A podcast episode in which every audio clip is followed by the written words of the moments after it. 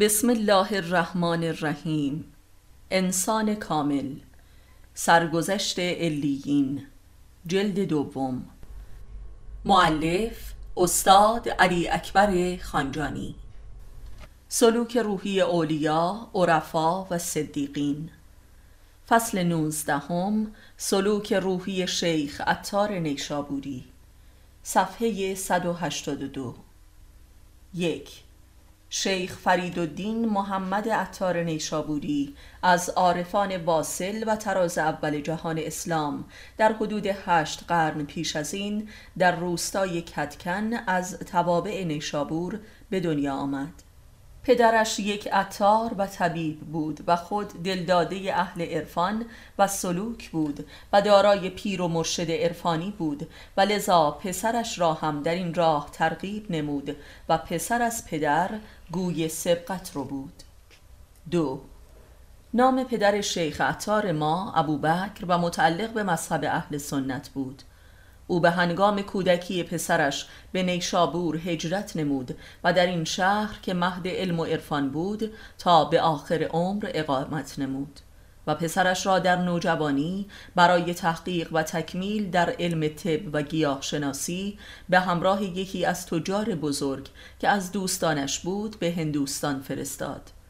محمد حدود سه سال در ایالت پنجاب هند در خانه دوست پدرش اقامت داشت و در نزد یکی از اتبای بزرگ هند تحصیل کرد و طبیبی سرآمد روزگار خود شد و سپس به ایران بازگشت.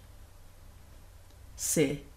ولی بزرگترین اتفاق سرنوشت ساز زندگی محمد نیز در هندوستان رخ نمود و آن نه تحصیل علم طب هندی و کشف گیاهان دارویی جدید و روش های درمانی کاملا استثنایی بلکه واقعه عشق بود او در آنجا عاشق دختر برادر استاد خود به نام عهد جهان شد و دچار سرگشتگی گردید تا آن حد که استادش به خواستگاری برادرزاده اش رفت و این دختر ماه روی را به عقد شاگرد نابغه خود درآورد و لذا محمد به همراه همسرش به نزد پدرش به نیشابور بازگشت. چهار محمد قبل از سفر به هند یک ادیب و شاعر زبردست بود و پایه های علوم دینی را در حوزه نیشابور با موفقیت و در مدت کوتاهی گذرانیده بود و فقیهی جسور شده بود 5. او اینک در حدود 25 سالگی انسانی موفق بود که به همه آرزوهای خود لباس عمل پوشانیده بود ذوق شاعریش او را تبدیل به شاعری زبردست ساخته بود و نبوغ علمیش او را در فقه و طب سرآمد روزگار خود در نیشابور نموده بود. به وسال معشوق هندی خود هم رسیده بود و یک جوان به تمام معنا به کام رسیده بود و زندگی موفق و پر رونق و عاشقانه ای را سپری می نمود و یک خوشبخت واقعی بود. شش فریدالدین به معنای یگانه در علوم دینی نامی بود که در آغاز جوانی به وی نسبت داده شد و گویی این لقب را استادش در هند به او داده بود و تا به آخر عمر بر او باقی ماند تا آن حد که نام مادرزادیش یعنی محمد تحت الشعا قرار گرفت. هفت. فریدالدین همسرش را می پرستید همسرش از خانواده نیمه ایرانی نیمه هندی و از ثروتمندان ایالت پنجاب بود. فرید هرگز گمان نمی کرد که به وسال معشوقش برسد ولی معجز آسا این وسال به آسانی رخ نمود و او در حقیقت با روح و الهه اساتیری هند که مهد خیزش تمدن و مذهب و فرهنگ بود وصلت نمود. هشت ولی به ناگاه همسر و معشوق فریدالدین به مرضی حیرت آور مبتلا شد و در مدت کوتاهی از دنیا رفت در آغاز جوانی. فریدالدین که بزرگترین طبیب شهر بود هیچ کاری نتوانست برای نجات جان معشوقش انجام دهد و لذا معشوقش را با دست خودش دفن نمود و سر به کوه گذاشت و تا مدتها دست از کار و تبابت و زندگی کشید و کسی او را ندید. چون بازگشت کسی دیگر بود. نه طبیب بود نه شاعر نه عالم و مجتهد بلکه یک سوخته خراباتی بود. نه. او از همسر جوان مرگش دو پسر هم داشت که پسر بزرگش حمید هم در نوجوانی از دنیا رفت و در مدت اندکی پدر و مادرش را هم پیاپی از دست داد. او عاشق پدر خودش هم بود و پدرش او را می پرستید و حمید هم که هم جمال مادرش بود به زیر خاک رفت و عطار بیکس شد. ده.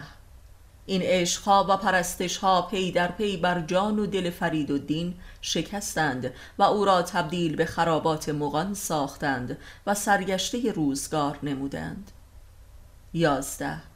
پدر فریدالدین خود اهل سیر و سلوک عرفانی بود ولی پسرش تمایلی به این راه نشان نمی‌داد و با این حال به همراه پدرش به خانقاه می‌رفت ولی دلی به این امور نداشت. تا اینکه معشوقش از دست رفت و فرید و دین یک شبه یک عارف خراباتی شد و دست و دل از دنیا شست. دوازده پس از سالها سرگشتگی دوباره بر سر کار و تبابت و عطاری خود بازگشت تا رزق خانواده را اعاده کند. روزی در عطاری خود نشسته بود که در بیشی نزدیک آمد و به روش گستاخانه ای از او طلب کمک کرد و فرید و دین از این رفتارش براشفته شد و به او تشز زد و درویش را دل آزرده ساخت. درویش با دلی شکسته به عطار گفت تو که دل از اندکی مال دنیا نمی‌کنی چگونه دست از جان میشویی و میمیری؟ عطار با حالت کنایه گفت مثل همه. درویش گفت نه تو مثل همه نمیمیری. عطار براشفته شد و گفت مگر تو چگونه میمیری؟ درویش گفت بسیار آسان هرگاه که دلم بخواهد میمیرم. عطار گفت خب بمیر ببینم. درویش دراز کشید و عبایش را بر خود کشید و دیگر حرکتی نکرد. عطار برای دقایقی او را مسخره کرد و گفت خودت را به مردن نزن برخیز و پولت را بردار و برو. ولی درویش تکانی نخورد و عطار کلافه شد و گفت بیا مبلغ را دو برابر کردم بردار و برو و این معرکه را تمام کن. ولی گویی درویش مرده بود. عطار با خشم آمد و عبایش را کنار زد و هرچه تکانش داد خبری از حیات نبود. او به راستی مرده بود. سیزده. عطار که به تازگی بر خود مسلط شده و داغ مرگ معشوقش را مهار کرده و از سرگشتگی نجات یافته و بر سر خانه و زندگی خود بازگشته بود دوباره دیوانه شد و پریشان و آباره گشت و دین و دنیایش واژگون شد. چهارده. عطار با خود می گفت که اختیار مرگ انسان به حکم خدا در قرآن به ارادی او نیست و هیچ کس مکان و زمان مرگش را نمی داند. پس این مرد چگونه اراده کرد بمیرد و مرد؟ این مسئله چون آتشی در مغز و دل و علم و دین عطار افتاد و او را هیچ و پوچ ساخت. پانزده. عطار با خود گفت پس این تبابت چه کار بیهوده است که من می کنم این واقعه برای عطار خط بطلانی بر علوم ظاهری و شریعت و آیات ظاهری بود و او را متوجه حقی برتر نمود. و پیامی ما برای طبیعت بود و عطار آن را پیگیری کرد و به معارف عرفانی و صوفیه علاقه اش صد چندان شد. و ارتباطش با مشایخ صوفی جدیتر گردید و به سرعت در این راه رشد نمود و خود شیخ طریقت و صاحب خانقاه و شاگرد و مریدانی شد که از آن میان بزرگانی چون نصیر الدین توسی و مولانا جلال الدین بلخی را می‌توان نام برد. شانزده خاج نصیر دین توسی که به تازگی به حوزه نیشابور آمده بود و خود مجتهدی اعلم و معتبر بود مخفیانه به خانقاه شیخ عطار رفت و آمد می کرد و با شیخ جدل می نمود و محور جدالش این بود که اسلام و دین حد اکثر مقام عبودیت و پرستش خداوند است و بنده را چکار با عشق با خدا؟ ولی شیخ عطار به تدریج او را متحول ساخت و مبدل به صوفی بنام و بزرگی ساخت. هرچند که خاج نصیر الدین توسی تا به آخر عمرش دست از جدال با صوفیه نکشید. 17 طرز فکر شیخ عطار و آداب و سلوک ویژه او و عشقش به علی علیه السلام و ائمه عطار به سرعت در نیشابور زبان زد مردمان شد و او را متهم به رافزی یا شیعه نمودند و ترد و لعن آغاز شد زیرا فکر حاکم بر مردمان نیشابور آن دوران و حوزه های علمیه آن اسلام اهل سنت بود که به تبعیت از خلفای عباسی عمل می کردند و اسلام غیر عباسی را ارتداد و الهاد و رافزی و قرمتی می نامیدند و خونشان مباه می کردند هجده. خاج نصیر دین توسی هم که یک شیعه بود در نیشابور تقیه می کرد خاجه مدتی بعد به واسطه ترور و قتل عام شیعیان به نهزت حسن صباه و اسماعیلیه در قلعه علموت پیوست و سالها در آنجا مشغول تحقیق و تعلیف بود. 19 روزی خبر کاروانی از بلخ به نیشابور به گوش شیخ عطار رسید که خاندان بهاءالدین بلد یعنی خانواده مولانا جلال الدین بلخی را به نیشابور حمل می کرد شیخ عطار که آوازه عظمت علمی و دینی بهاءالدین بلد را شنیده بود به استقبالش رفت و او را به همراه خاندانش به خانه اش دعوت کرد و مدتی در خانه اش میهمان بودند.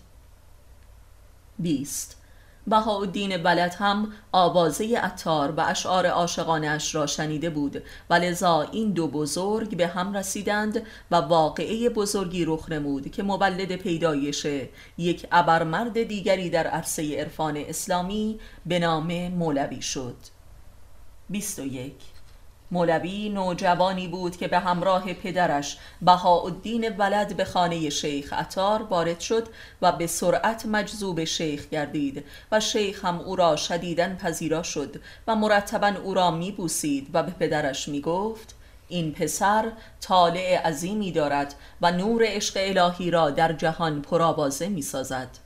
شیخ کتاب الهی نامی خود را به مولوی هدیه کرد و مولوی سایر کتابهای شیخ را هم تهیه کرد و با خود به خونیه برد و بعدها درباره عطار چنین گفت. هفت شهر عشق را عطار گشت ما هنوز در خمه یک کوچه ایم.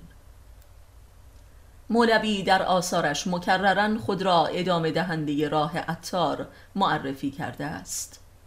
22 به هر حال از مکتب شیخ عطار دو تن از بزرگترین علما و عرفا و نوابق فرهنگ بشری تربیت شدند یعنی خاج نصیر و مولوی. 23 خاج نصیر دین توسی را اهل حوزه تا حدودی درک کرده اند و مولوی را هم اهل عرفان. ولی اتار که پدر و استاد این دوست تا کنون هنوز ناشناخته است و اروپاییان بیشتر از ما مسلمانان و ایرانیان او را درک کردند.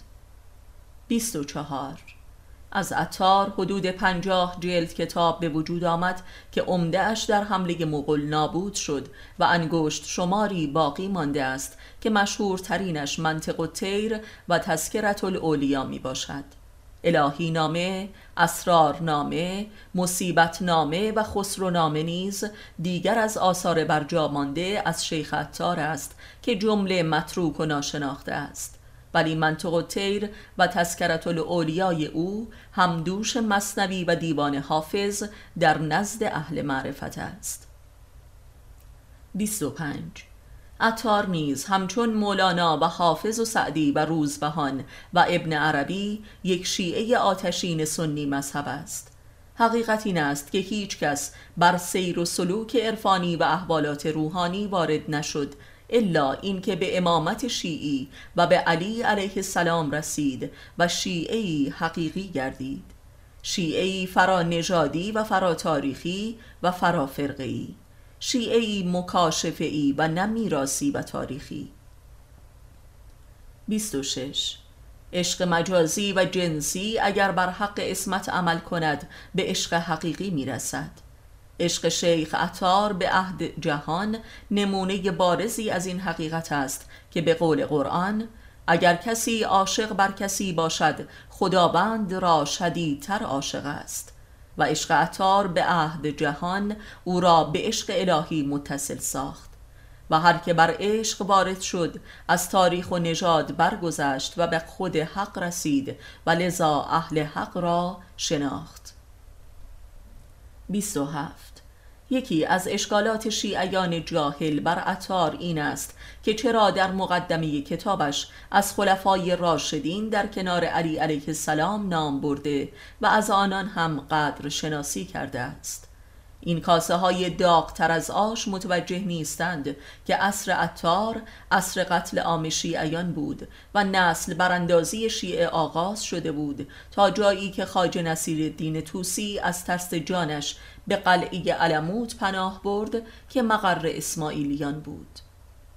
28 نکته دیگر این که خود علی علیه السلام نیز آن سه خلیفه را ترد و لعن نکرد و تا به آخر با آنان کنار آمد. پس ما شیعیان نمی توانیم از امام خود سبقت گیریم که عین قالیگری همین است.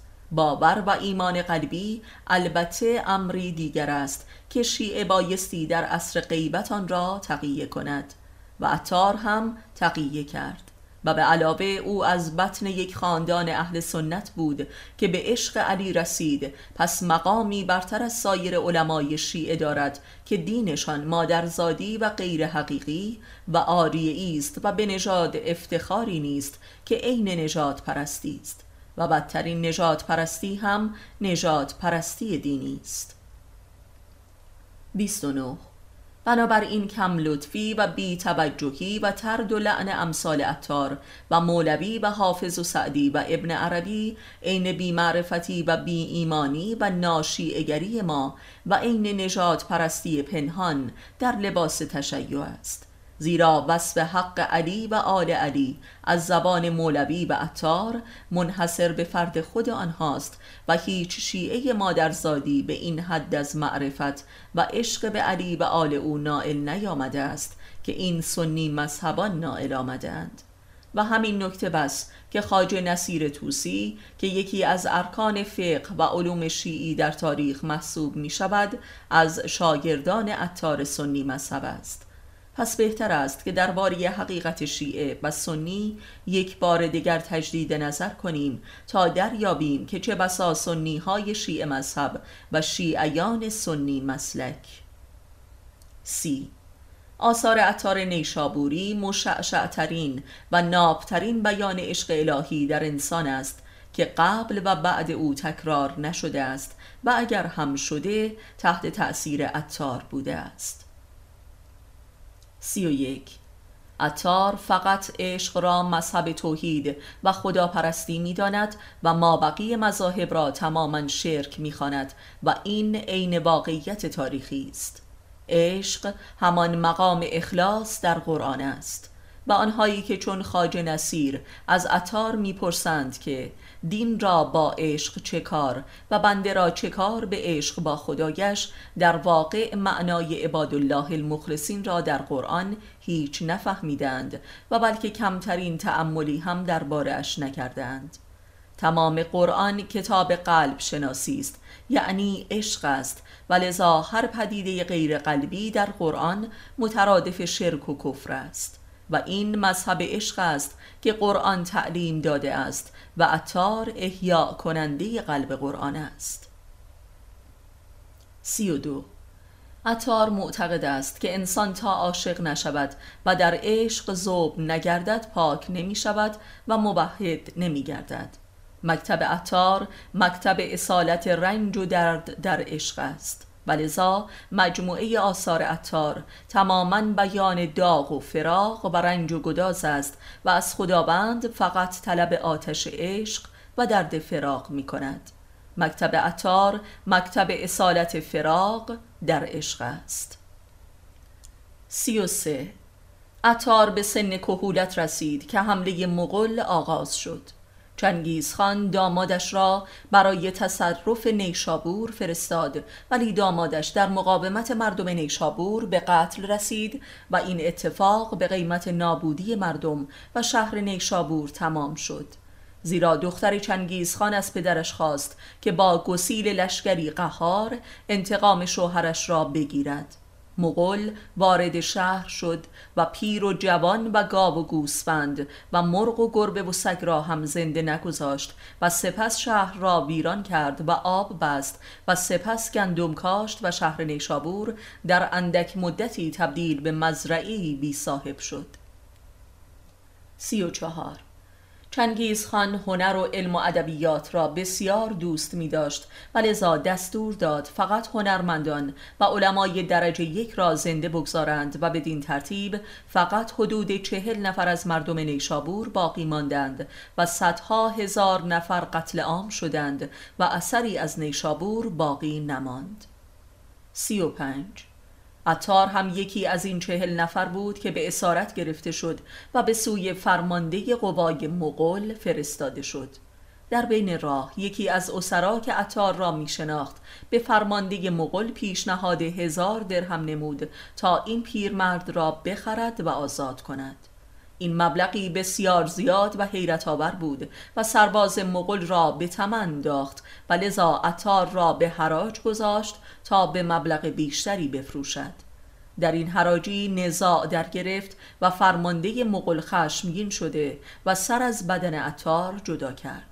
به روایتی عطار سرش را زیر بغل گرفته و مسافتی طولانی دوید بر در جایی افتاد و از دنیا رفت. در همان محل او را دفن کردند که اینک مقبره اوست و عطار چون این مرگی را در اشعارش پیش بینی کرده بود. سی و شش. عطار عارفی خود آموخته و خود بنیاد است یعنی ربش خداست و لذا این همه مکاتب و اندیشه های عرفانی از آثارش در تاریخ جاری شده است. عطار یک دائرت المعارف عرفانی است و همین آثار باقی مانده از او شرح و بیان همه حالات و مقامات و سلسله مراتب سیر و سلوک عرفانی است. سی و هفت. مکتب اصالت عشق در تاریخ اندیشه بشری سخنگویی بزرگتر از او ندارد. او مهد عشق عرفانی و عرفان عاشقانه است. عطار عاشق عشق است. سی و هشت.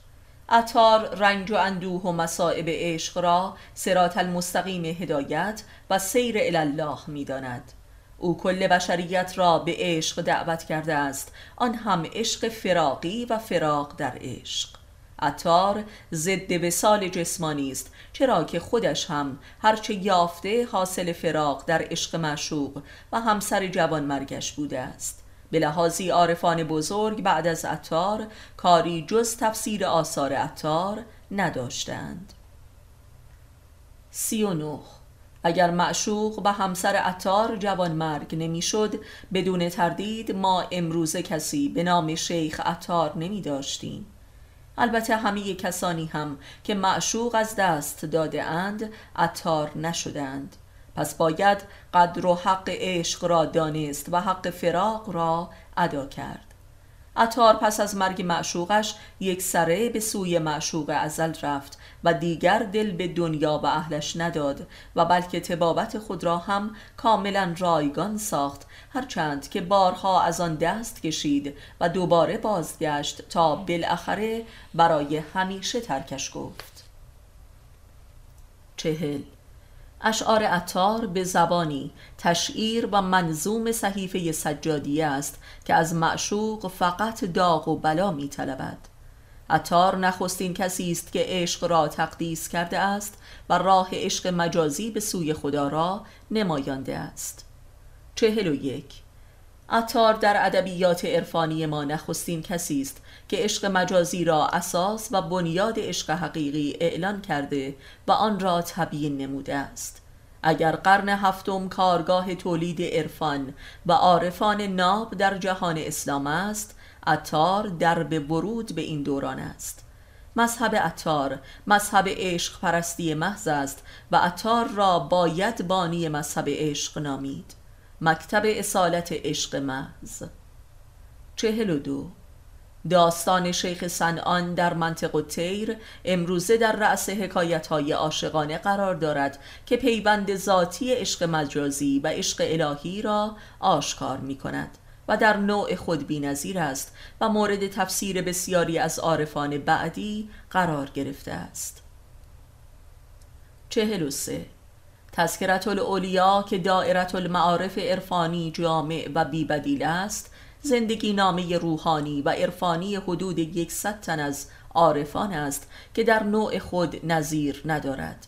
این اثر که تنها اثر منصور عطار است خود شاهکاری در ادبیات و نصر فارسی می باشد که با شرح زندگی و مقامات عرفانی امام صادق علیه السلام آغاز شده و با امام محمد باقر علیه السلام پایان می‌یابد و همین سندی معتبر بر اتهام شیعی بودن او در عصر او بود که برایش موجبات آزار فراوانی گردید و منجر به تعطیلی خانقاه و حوزه درس او و تبعیدش به خارج از نیشابور شد و او را منزوی ساخت.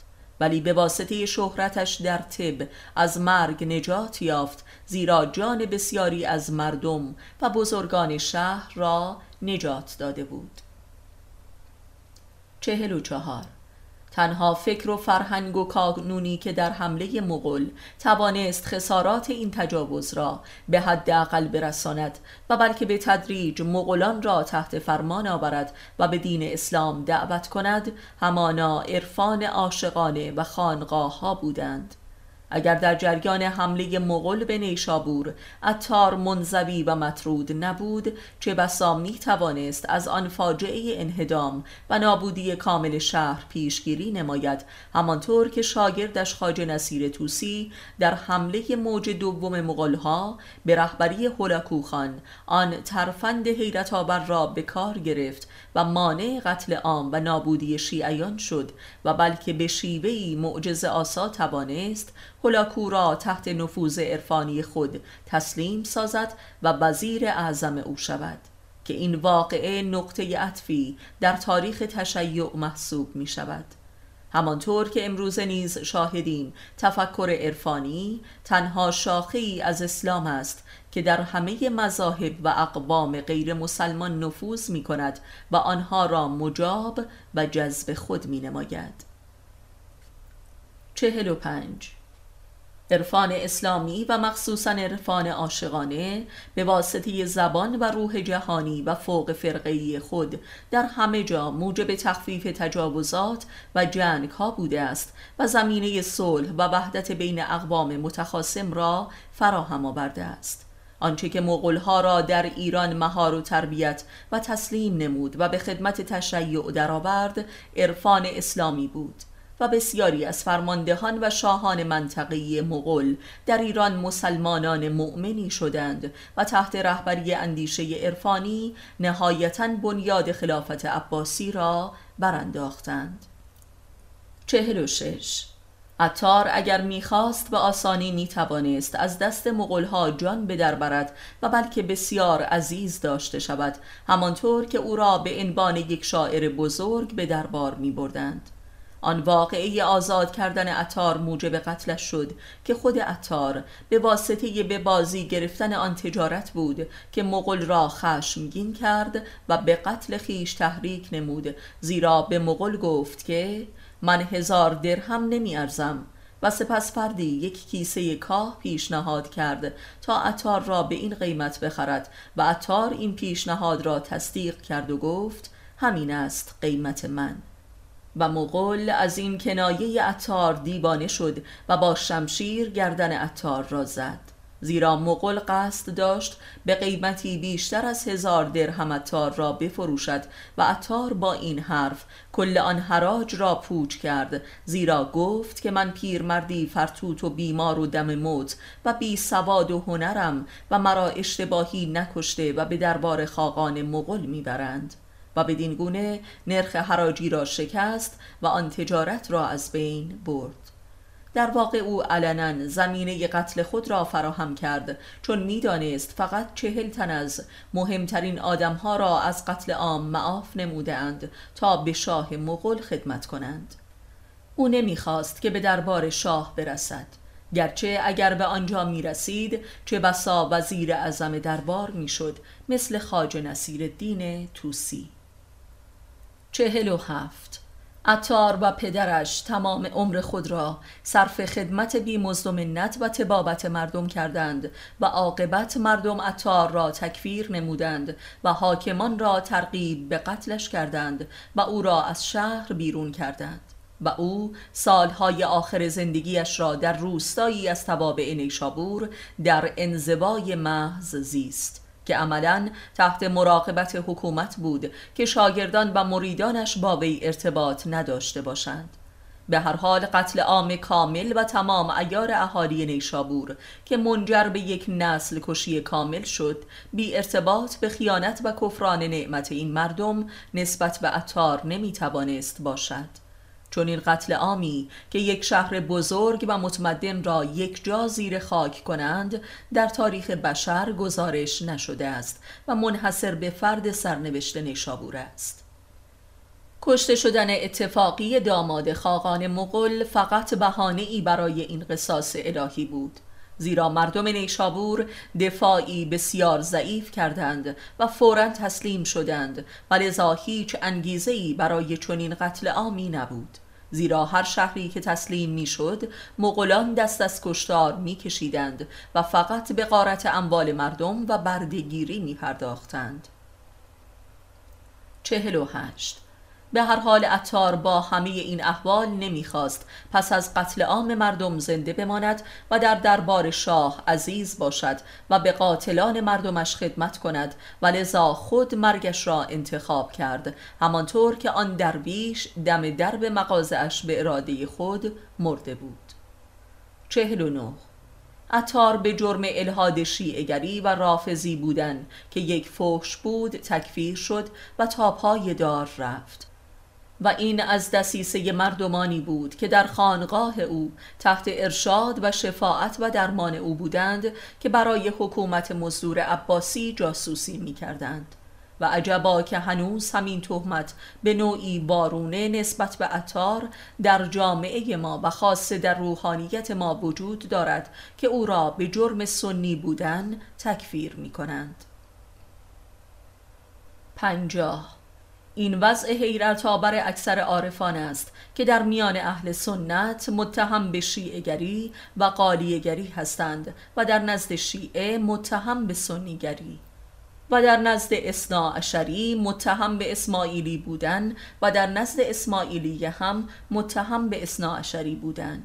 این وضع شامل حال خود خاج نصیر توسی و حسن صباح و مولانا و حافظ و سعدی و دیگران نیز می باشد که به واسطه کفار همه فرقه ها تکفیر می شوند و به واسطه مخلصان همه فرقه ها هم تصدیق می شوند پنجاه و یک.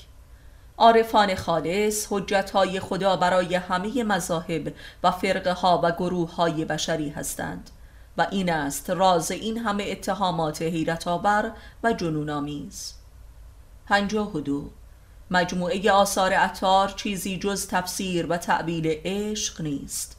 مصنبی مولوی بیانی دیگر از مصیبت نامه عطار است و بسیاری از حکایات عطار در مصنبی بازپروری و احیا و تکمیل شده است. 53 عطار را باید بانی انسان سالاری عرفان نیز دانست که منطق و تیر او اساس نامه این مکتب است و به تازگی اروپاییان این حق را درک کرده اند و او را بانی اومانیزم کامل می دانند. در منطق و تیر عطار آنکه به جستجوی حق است خود حق است و مظهر حق می شود این کل پیام عطار در منطق و تیر است اتار تعبیلگر عشق حقیقی در عشق مجازی است و داستانی عالی تر از شیخ سنان در باب این تعبیل در تاریخ عرفان پدید نیامده است. پنجاه و چهار. خود اتار به تذکرت الاولیای خود بیش از سایر آثارش نظر داشت و تا به آخر عمر مشغول تکمیل آن بود. این کتاب به تنهایی دریایی از حکمت الهی است و هر خواننده ای از تأثیر و جاذبه تا آخر عمر متأثر است. او به معرفی ده تن از عرفا و اولیای الهی پرداخت که بسیاری از آنان برای اولین و آخرین بار فقط در این کتاب معرفی شدند این کتاب به تنهایی شرح زلال و عملی از همه مراحل سلوک عرفانی است که هر خواننده ای را برخوردار می کند با اینکه از امام پنجم و ششم شیعه به اعتراف خودش فقط به عنوان تبرک و حسن ختام یاد کرده است ولی چنان وصفی از امامت نموده که در هیچ مرجع تاریخی شیعه قابل مشاهده نیست. در همین دو فصل کوچکتر کتاب مذکور شیعه دوازده امامی بودن او مسلم و بدیهی است و او را به عنوان عارف شیعه دوازده امامی در تاریخ به ثبت میرساند. پنجاه و پنج. در خبر است که مولوی نیز در تمام عمرش کتاب تذکره اتار را به همراه داشته و مکررن مطالعه می کرده است. پنجاه و شش. تذکرت الاولیا در واقع تاریخ عرفان اسلامی است و سیر تحول عرفان اسلامی را از امامان تا عصر خودش به طرزی حیرت آور نقش نموده و تصویر کرده است. او را بایستی از نخستین عارفانی دانست که عرفان و تصوف حق را عین تحقق وجودی شریعت معرفی کرد و آن را ظهور امامت در عرصه غیبت می‌دانست. یعنی تصوف و تشیع را امری واحد نمود. خدمتی که او به عرفان شیعی و امامیه نموده شاید هیچ عارف شیعه نژاد نکرده است. و باز هم به یاد آوریم که در عصر عطار شیعه بودن مترادف خودکشی بود.